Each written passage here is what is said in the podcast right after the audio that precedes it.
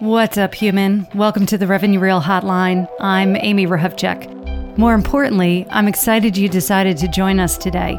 I know you've got a ton of options, and I appreciate you. This is a show about all the hard and uncomfortable conversations that arise while generating revenue, and how to think or rethink what you're doing, why you're doing it, and then, of course, how to execute differently. And like I said, I'm happy you decided to come along for the ride. Don't forget to follow the show wherever you listen so you can be notified each time a new episode drops. And do me a favor, friend, don't tell anybody about the show. Let's keep it our little secret. I'm Amy Rehovchek. This is the Revenue Reel Hotline. Enjoy. John Morris, where do you want to start? You know what? I you go. This is your show. I'm here for you. So wherever you want to go, I know the answer. Let's talk about relapse. Let's go.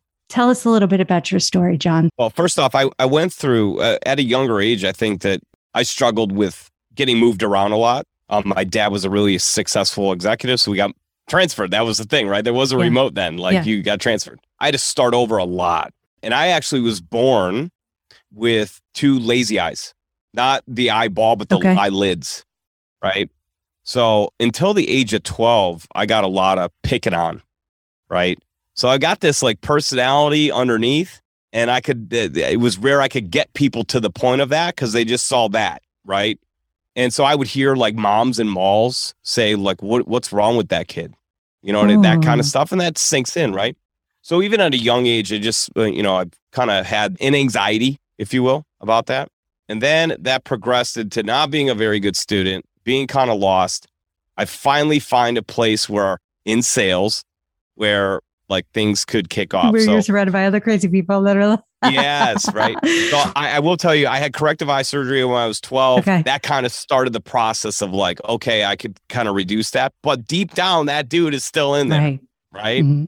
So finally, I find sales at 22 years old. Mhm. And it's like, whoa, I can make. I can like make a lot of money here doing this. And a lot of this, if if I just hone in and figure out process, procedure, listen to the people in front of me, I can figure that out and I get going. But I'm doing it at a place that is like hard pound the phone, get the sale at any cost. Don't ever look back. Get the next one. get the next one. Get the next yeah, one. yeah, yeah. Yeah. Right. And that was not necessarily consistent with my moral compass, but I got hooked on it. What ended up happening was I eventually walked, and then everything I identified with was gone because I had the golden handcuffs on Mhm. and I had to start over completely. Mhm. How many years after selling? So you started at 22. How many years until you walked? So I went, this was probably till about age Oh, 39. wow. Okay. So you were in it. I was having about a 15 year kind of out of Sounds body about right. experience Yeah, yeah, yeah. in struggle with my moral compass, Mhm. But making so much money. And I created a lifestyle, and my wife loved that Yeah, lifestyle. and air quotes. Where can you go? What else can you do without what, where it. you're going to make as much money? And so I literally was just texting about this with somebody today about how it feels. Do you feel trapped. I felt trapped Right. completely, crying on the way to work. You know, grown man, executive, running 60 salespeople, like the guy, right? Crying on the way to work, crying on the way home, just like broken. And um, that kind of started to steamroll. And so I got to a point where the anxiety and the ment- and the depression just got so intense. So at one point did what I think is the hardest thing to do. And anyone listening out there who thinks it's weak or is struggling with that, the hardest thing to do is to accept it, admit it, and go ask for help. Ask for help. Yeah.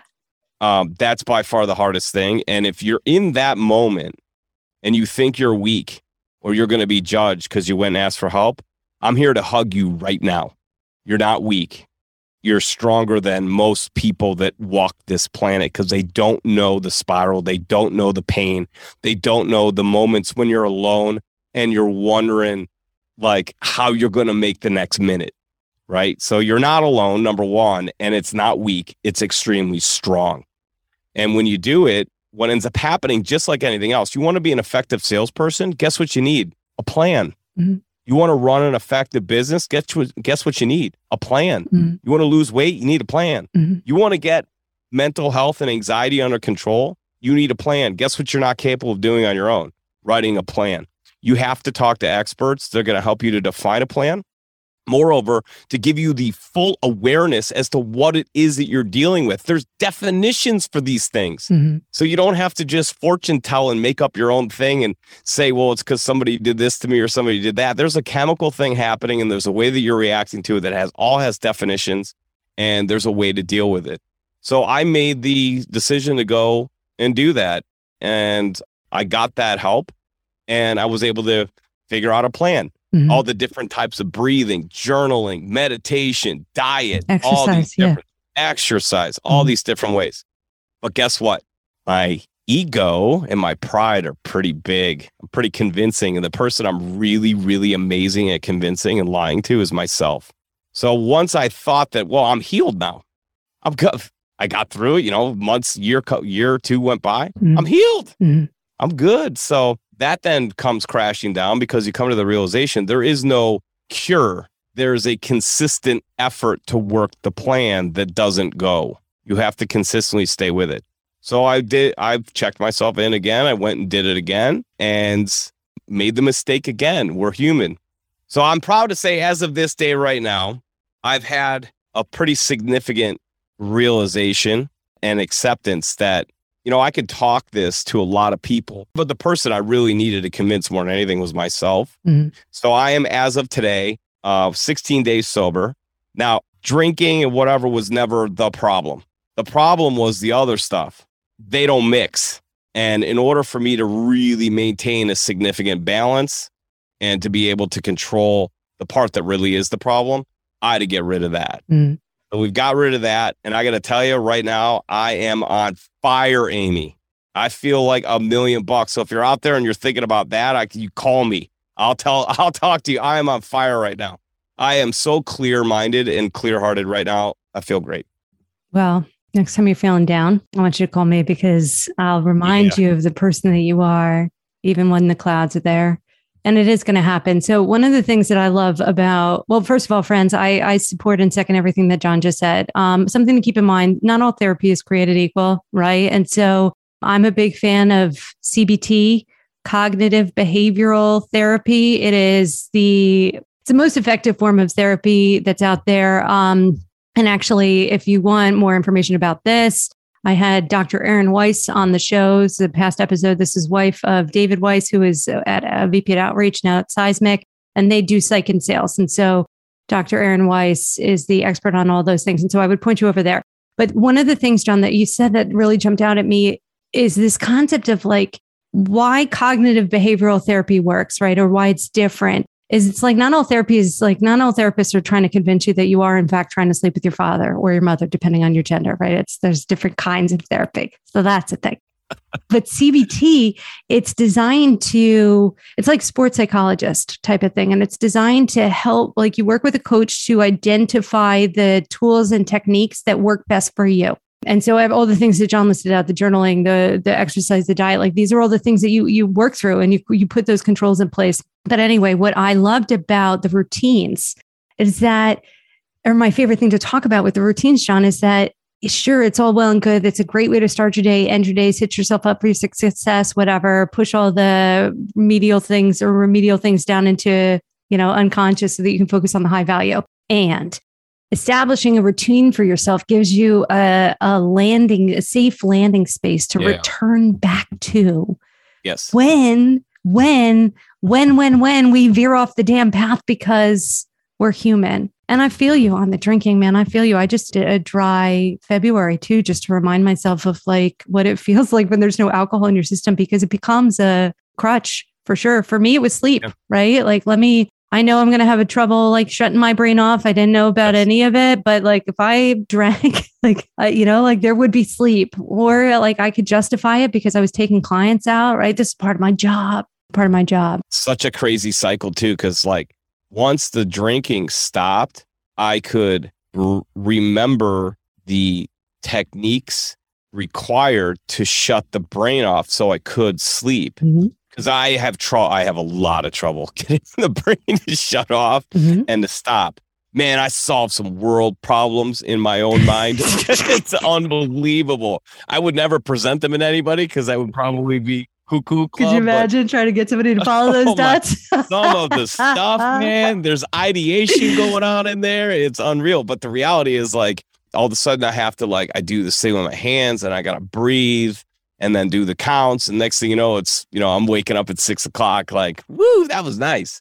So we're feeling really good about that. And all those things parlay into my interactions at work, conversations I'm having, the conversations I'm having with clients, where I'm just able to listen better and react react more effectively and to dig deeper into the solution. My creativity has expanded Mhm. um, and just the ability to communicate. Like things are boom, right, just shooting off left and right. And it's just a much better feeling for me. It's not the right thing for everybody, but it's working for me and it feels really good. Mm, I believe it's right. Like It's I right think, yeah, like we we we we raised we were raised in a society. If you grew up in the United States or like any kind of Western civilization like you, we we're not raised to talk about our emotions. In fact, any mention of them tends to be lumped into weakness, especially for dudes. I've heard. this is why people think my I actually had my wife be like, why do you go on podcasts and like tell people this? Like, why are you posting this stuff? Right. Mhm. And this was a while back, but we're at the on the same wavelength. And I said, honey, the reason I do this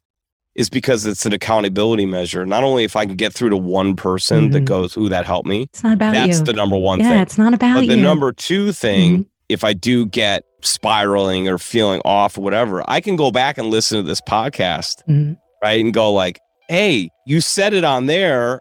Not only are you accountable to it, but look, you also talked about there's a plan, there's a system. So now it takes me back to that moment where I go, okay, I got to work the system again, right? So it's almost like this podcasting video content thing is like journaling for life, right? You can go back and read it. If you write it, you could go back and watch it and listen to it if you record it. So it's a great thing in that regard.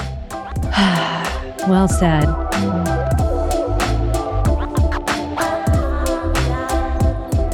That wraps another installment of the Revenue Reel Hotline. I'd like to thank my guest for being so damn real and for sharing their insights and for, of course, being so much fun. And I'd like to thank you too, listeners. It means the world, and I appreciate you.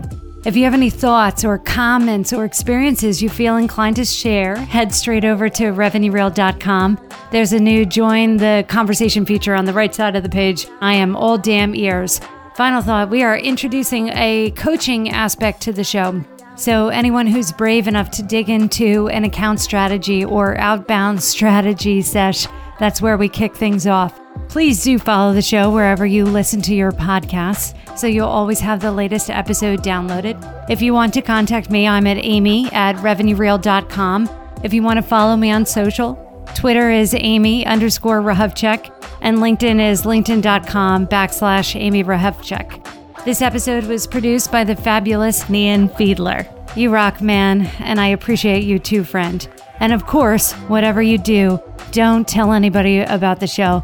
Let's keep it our little secret. Until next time, all, I'm Amy Rahovchek. This is the Revenue Reel Hotline. Happy selling.